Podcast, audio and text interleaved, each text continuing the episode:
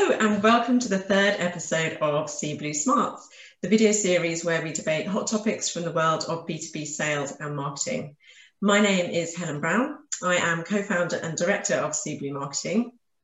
And with me today, I have two very special guests Tim Chapman, author, podcaster, and managing director of Sales EQ, and Lynn Pickford, who is a neuroscience expert and a practicing coach. So, Tim and Lynn, perhaps you'd like to say a few words of introduction to our audience. Oh, well, hello, hello everyone, and thanks, Helen, for inviting us along. Um, yeah, so I think you did quite a good intro there, uh, but basically, background is 30 years in sales, running sales teams, being a sales guy. Uh, also spent some stints in marketing. Um, now run my own consultancy um, in the sort of coaching space, sales coaching space. Um, and also, I've done quite a lot of work with universities, so I teach on master's programs and undergraduate programs as well. Um, Yorkshire bloke, quite a big Leeds United fan. Sorry about that, um, but I had to say it. Lynn. Yeah. Good morning, everybody. Um, I'm a Lancashire lass, so um, a different colour rose than Tim. Uh, yeah, background is sales. I'm a sales and leadership coach now. I did 15 years in Vodafone as an account director. I trained to be a coach in 2008. Um, I wouldn't say I'm a neuroscience expert, but I have a strong interest in neuro leadership, and uh, some of that's formed a lot of the uh, work that I do today. Uh, in, uh, I was lucky enough um, to be able to practice coaching in Vodafone, so I led the sales capability team um, when we did a sales transformation. And um, then I set up my own consultancy. And then Tim asked me to write a book with him one day which we did, and um, we've never looked back since. Tim, have we? No, we haven't. Mm-hmm. Can't get rid of you now. Yeah. Thank you to both of you and welcome. So yeah, interestingly that you mentioned the name of the book there. So well, the name Coaching Winning Sales Teams. It's that title actually that got me thinking and that got me picking up the phone to Tim because being a marketeer, the first thing of course that I thought of is why coaching sales teams and what about marketing teams? So quite often, certainly in my career my background, you hear about people coaching sales teams, but I think less often marketing teams. So when I picked up the phone to Tim, what was quite interesting is that I figured out quite quickly it's actually not about either sales or marketing specifically, but a whole other perspective. And that's what I really wanted to delve into today. So if I said the word sports, Tim, what would you say to that in relation to coaching? Um, it's part of the everyday in sports. I think is the first thing that comes to mind. Um, it's about performance and improving performance every day, which I think is parallel to both sales and marketing and any function really. I mean, in some ways, uh, Tony keeps saying we could have, you know, marketed this book as a, a coaching book, which we, we, we could have done, but you know, there's a lot of coaching books out there and some very good ones, and we wanted to make it really about sales because that's where we come from and we're passionate about it being better than it is right now. Mm. So I think it's about performance, it's about improving every day, it's about seeking feedback as well. So I think sports people, it's just part of the culture that, you know, you might make a mistake. People don't go, oh, you idiot, you shouldn't have done that, which is perhaps what happens in business sometimes they mm. say, okay, why did you make the mistake? What can we learn from it? How can we get better? So it's that kind of mindset that attracted us to the parallels. And apart from anything else, I mean, I'm I'm sports mad, so I, I, just loved the opportunity to talk to people like Stuart Pearce, who was a bit of a hero of mine from, uh, you know, the World Cup in '90 and all of that kind of thing, and yeah. being a big football fan. That that was, you know, the link, and it. I've done a lot of sports coaching myself, so it, it just seemed a good parallel, and that's where we kind of kicked it off. Really, it is odd when you think about it that sports teams, even you know, kids on a football or rugby or netball court, mm-hmm. automatically have a team coach that brings the team together. You know, you huddle at half time, you talk about what you could do better, what you could do differently. But actually, we and we all come from that kind of environment. But when we come into the business world, we don't actually necessarily remember to do that, do we? No, and I well, I, I think the parallel with kids' foot. I'm just chuckling there because I don't, I don't think the coaches sometimes are always the best ones. But in my experience, having done it myself, but yeah, um, yeah, I agree that I think it's that performance improvement in the everyday that doesn't necessarily translate into the workplace. You, you probably agree, Lynn, wouldn't you? That yeah, that was the biggest thing we found was that that element. Yeah, and in contrast to business, I think in business we just expect results, and we have a lot of um, impatience, if you like. So we want results right now, and we tend to hire people who are who have track records. So we're not looking for potential necessarily. I know there's graduate programs; it's different in every business, but generally, take sales. You look for someone who's got a good track record. They want you want them to hit the ground running. You want them to get the numbers in, and you want them to have a, a tight pipeline very quickly. And you know that person, you'll hear the new person say, "I've got to get some sales in quickly." To, to prove myself and to prove that I'm the right hire for this company. Mm. I think um, there is some of that in sport, but in general, in sport, it is about taking a, a person and continuous development. And the second thing is that the person in sport seeks and demands coaching. You know, they're in charge of it. If you look at somebody like Andy Murray, he'll swap and change his coach out for where, wherever he is in his in his performance or whatever he's doing. We don't get that in sales or, or marketing or any type of business, really. It's foisted upon people. And you're lucky if you get it sometimes, you're lucky if you're not, depending mm-hmm. on the mm. coach or your manager. Um, so I think it's just the culture of business and the impatience of it. Mm-hmm. So, what do you think then in a business that has embraced coaching like wholeheartedly and really has it embedded in their culture? What is it that they do differently? Is it the mindset of the leadership team or is it a mindset of everybody? Bit of both, I yeah. think. Yeah, yeah. I, I, would say having run coaching programs in some big companies like Vodafone and Rogers in Canada, Roger Communication, it, it really does require top down commitment. So quite often sales training and marketing training and stuff is brought in and it's given to the troops and maybe the first line level of manager. And then actually the ones above don't actually commit to it. They just put it in place because they think it's the right thing to do and it's great to have that investment. But then they don't actually we, we see that first line level of saying well hang on a minute i'm not getting coaching from my my boss. Mm. i'm just i'm the one who's expected to coach my team but nobody's giving me any coaching.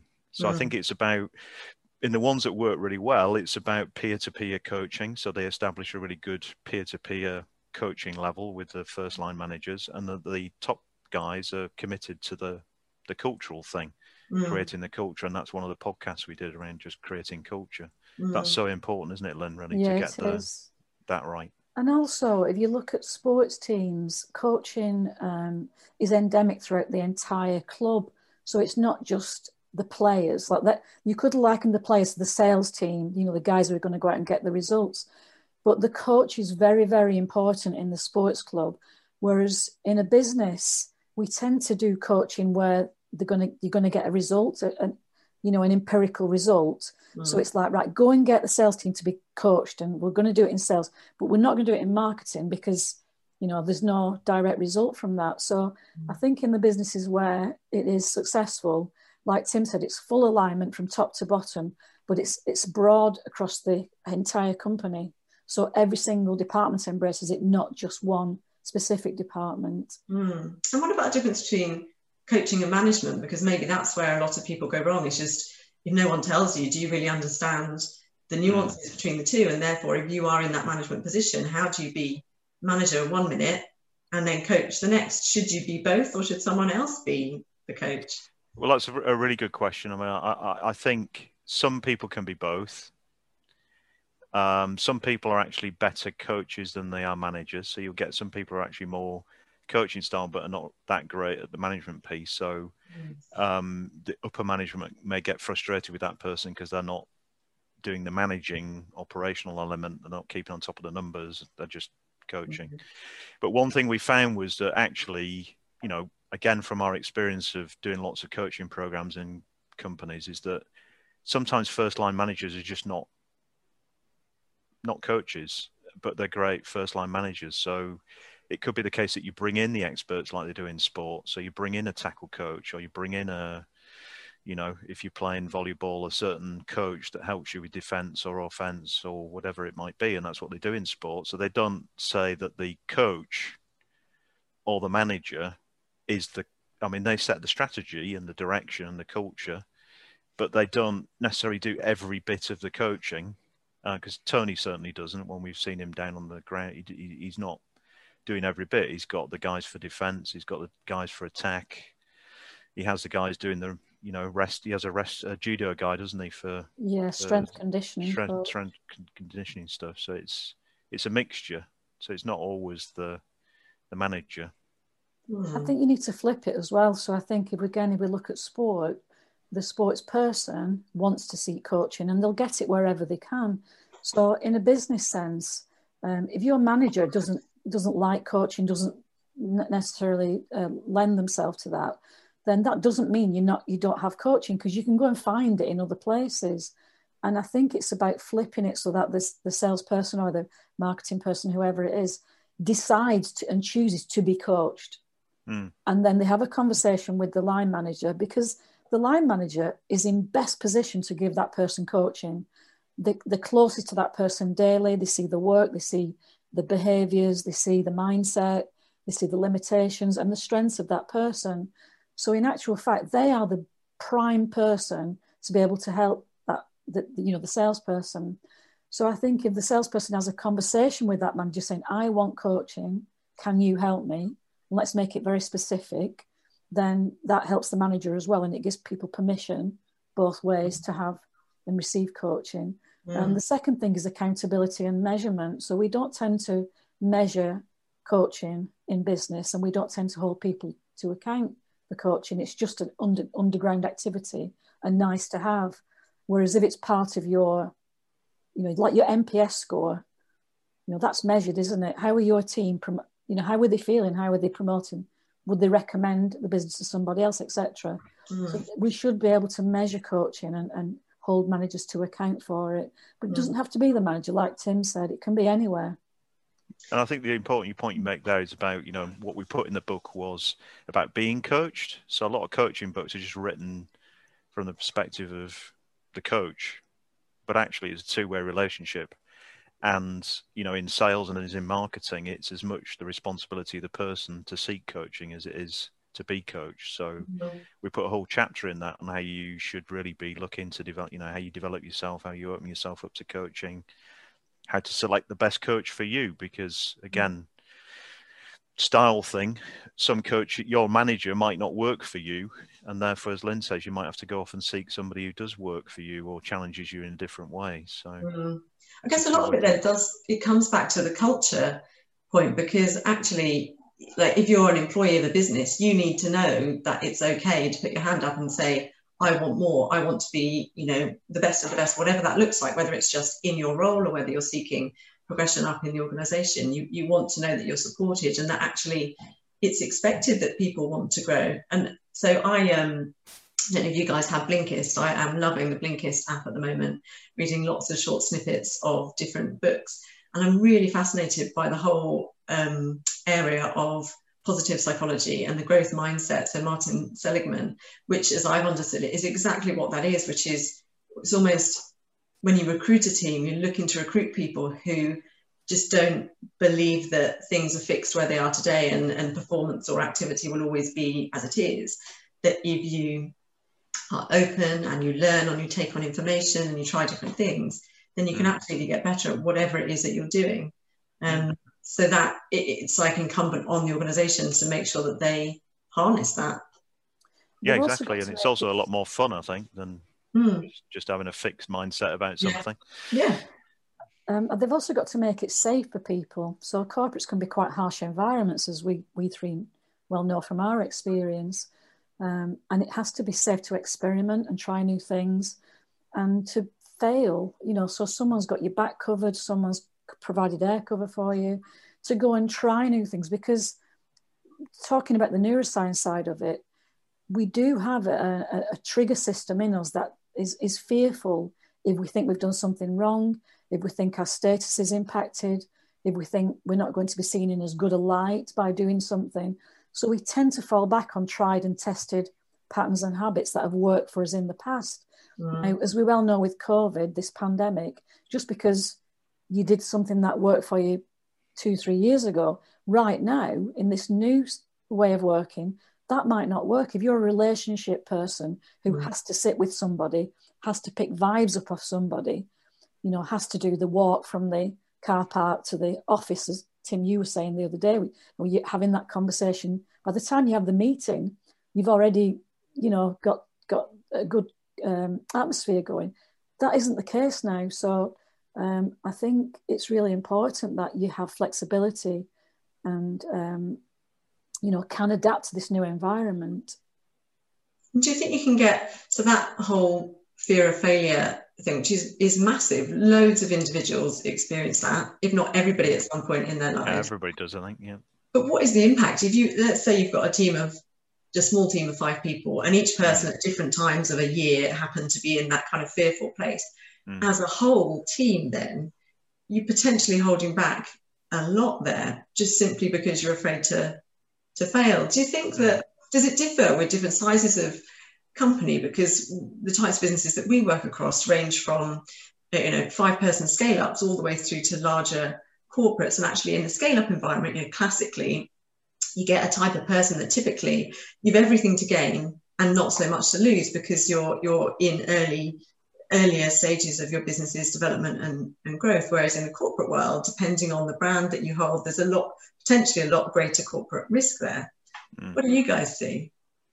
Well i think in the sales world i think fear of failure is pretty rife. Um, that the first book i did secret code salesperson secret code kind of explored that in quite a lot of detail um, maybe give you an example you know when you you're running a sales team and you are looking at like close rates and pipeline management and what happens is if people start to fail they get more conservative about what they put in the pipeline because they want to increase their win rates so if you start measuring win rates people will put less in the pipeline because they got a higher chance of winning it if that makes sense mm. so you create this kind of mindset that actually results in a pipeline that is a lot smaller because everybody's been hyper conservative, but our win rate went up.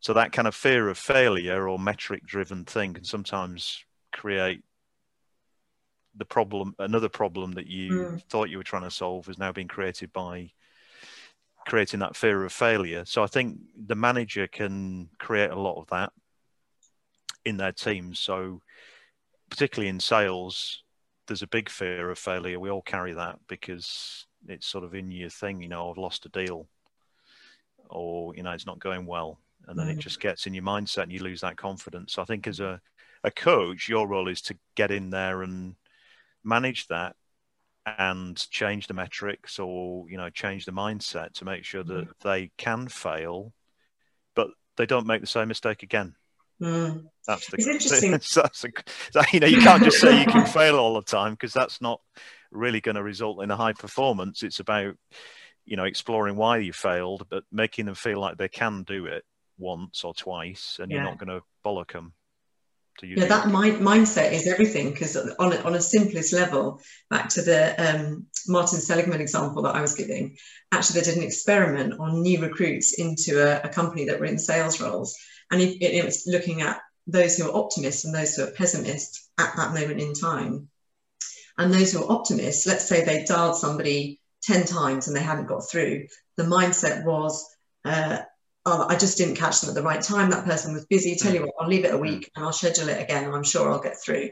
That's the optimist. The pessimist would start to think, oh, I wonder if they might be ranking my calls. They clearly don't want to speak to me. And gradually that prospect then just moves further and further to the bottom of the list and actually never gets followed up when it could been, have been a quite uh, innocent example of where someone was just busy and, and, didn't know who was calling and so didn't pick up. Um, yeah.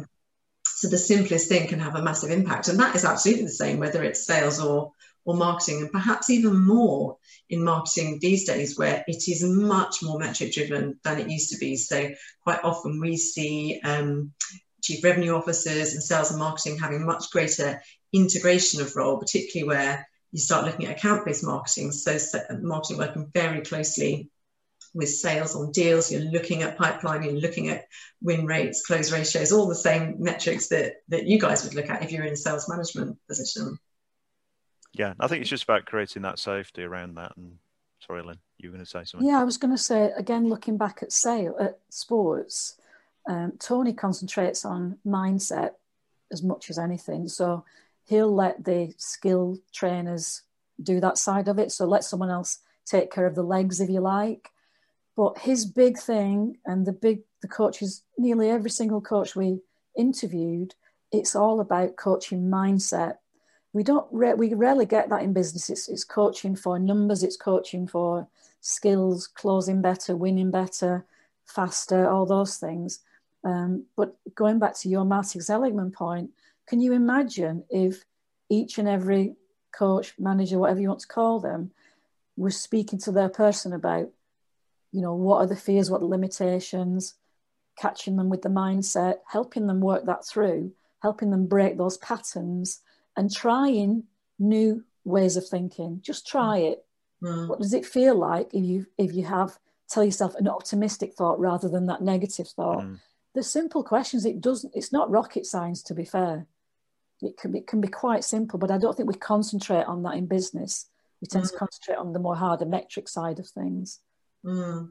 And so, just uh, from a slightly different perspective, in this current environment where obviously we're all working from home, everybody's feeling the restrictions of COVID personally, but also from a business perspective, is it a good moment in time for people to look internally at their performance and think about coaching? Is it the best time? Because we need to, we all need to, to perform as, as well as we possibly can, given the highly competitive environment and recession. 100%. Yeah, I think well, I think yeah. I mean, I think this is really important time for great coaching, um, and really, you know, not not checking up on people when you kind of from a management point of view. You know, are you there? You know, can I can I see that you're doing stuff? Are you online? Are you on the instant messaging when I look at it, or does that mean you're not doing anything because you're not on it?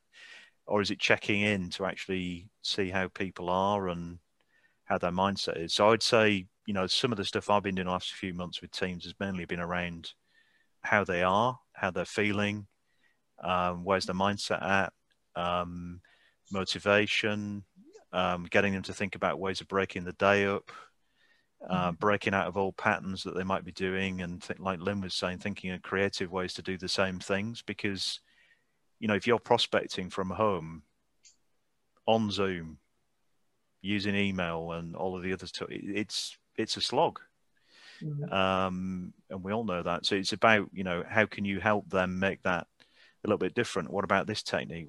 What about that? How about trying that? Maybe that'll fail. Doesn't matter. Let's let's try that for a bit and just mixing it up a bit and just being there to talk to them and obviously also observing what you can from Zoom and the other products about what you, how you think they are in, themselves. You know, so that's. Mm-hmm I think that's really important. And also, when you think about it, people's lives have blended into one now, whereas in the past, you could have your home life, go to work. I mean, we work from home quite a lot in our past, so we were kind of used to it. But you, you go to work, and if you're an extrovert type character, you get your energy from others around you. Mm-hmm. And also, you can moan to your mates, you can moan about your boss, you can let off steam, you can get support in all sorts of different nuanced and minute ways during the day. Whereas when you're at home on your own, and you know you can maybe talk to someone on the phone, but you're not getting that energetic vibe or those neural Wi-Fi kind of signals from people. So it can be very tough. Um, it, the PCA have um, player development managers, and one of the things they do is they want to make sure that the cricket, uh, the cricketers, are happy and we- and have well-being, so that when they go on the pitch, they can perform really well. So I think, as Tim was saying, it's so important now. Coaching's never been, in my opinion, more important to coach that whole person, not just the skills, but the whole person. And then on the skill side, that's more important.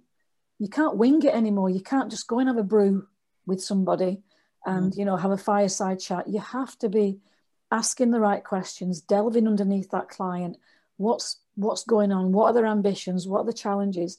So questioning now and listening is more important than ever. Mm. So I think I think I personally think coaching 100% is very very important now. Mm. But also I think you know take some time as the coach or the manager because I found it pretty grueling because um, you you're on this technology and you are concentrating probably double on people's body language, how they are, how they're answering. Whereas if you're in that normal environment, that kind of blends in and you're looking at other things and there's other sensory things going on. So I think coaches need to think about how to keep themselves fresh mm-hmm.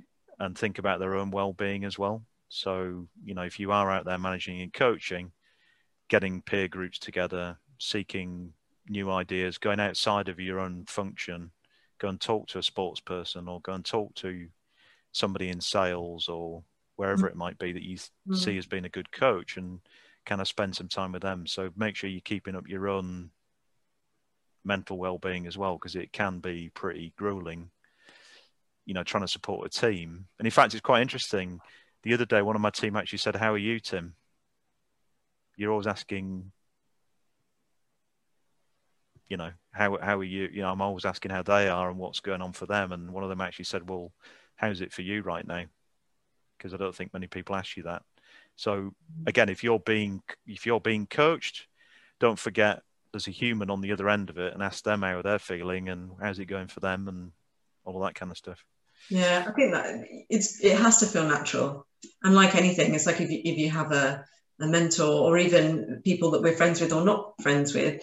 It, certain people and individuals have a natural you're drawn to certain somebody aren't you because of just I don't know, the energy or something that we, we don't know what it is, but you either do or you don't work well together. And I guess it's the same uh, for a coach. So you can't necessarily choose your manager, but you can choose. It is within your power to choose who coaches you and, and how that experience is and what you get out of it. So um, yeah, it's like horses for courses, the Catholic expression, isn't it? And it's the same here. Brilliant. So okay, what if, if we were to um, leave everybody with kind of one thing that they could do. Let's maybe look at it from if you're a if you're a manager with a team, and then if you're an individual within a team, uh, you may also be a manager. What's one thing that you could do uh, differently, like the most important thing, if you wanted to change the pace of how you're operating and your own performance to, to, to adopt that mentality? I, well, I'd say I'd probably start with something quite small, but I would I, I would suggest focusing on just small improvements every day. So really looking at the team where they are now and how could you move them forward in that day. So make it quite, you know, in the now. Mm. So really think about what's the one little thing you could do today with that person that might move them forward. So that would be my advice. Mine would be awareness, self-awareness. So to be um, to become mindful of how you are working and how you are speaking with people because we are creatures of habit and we are creatures of unconsciousness at, at work especially so um, so i would become very mindful um, and in that be very purposeful in how you speak with people so to be um, setting up permissions if you like to coach and ask them how, how do you want to be coached you know what what what is it i can do for you what is it you want? What, where are you going? What are your goals? Um, that's what I would say. Amazing. So it's essentially being open and being honest. And even though we're having to operate through this technology at the moment, for the most part, just be human. You know, we all, we all want to have fun whilst we're working. We all want to smile and laugh, and we want to feel content to kind of basic human needs, aren't they? So yeah, um, yeah, okay. So what what I've what I've noted down from that from today's discussion is culture really, really important from kind of top down, but also a culture is made up of the mindset of all the individuals in an organization. So it is kind of incumbent on everybody to look at their mindset. And as you say, Lynn, be mindful of the way that you're operating and what you're doing. And Tim, to your last point, small incremental improvements. And actually, that reminded me of something else I read on Blinkist, uh, which is a book called Everything is Figureoutable. And so it just says that no matter what challenge you've got, however big and scary, or just kind of the thing that you just don't want to do, just take a tiny bit of it and then a little bit more and a bit more. And then eventually you do get there. Um, yeah. So yeah. defeat, defeat procrastination. Yeah. yeah. Yeah. Amazing. Well, Tim and Lynn, thank you so much for joining me today. Have a brilliant pleasure. Yeah, yeah, we loved it. Thank you, Helen. Cheers, guys. Bye.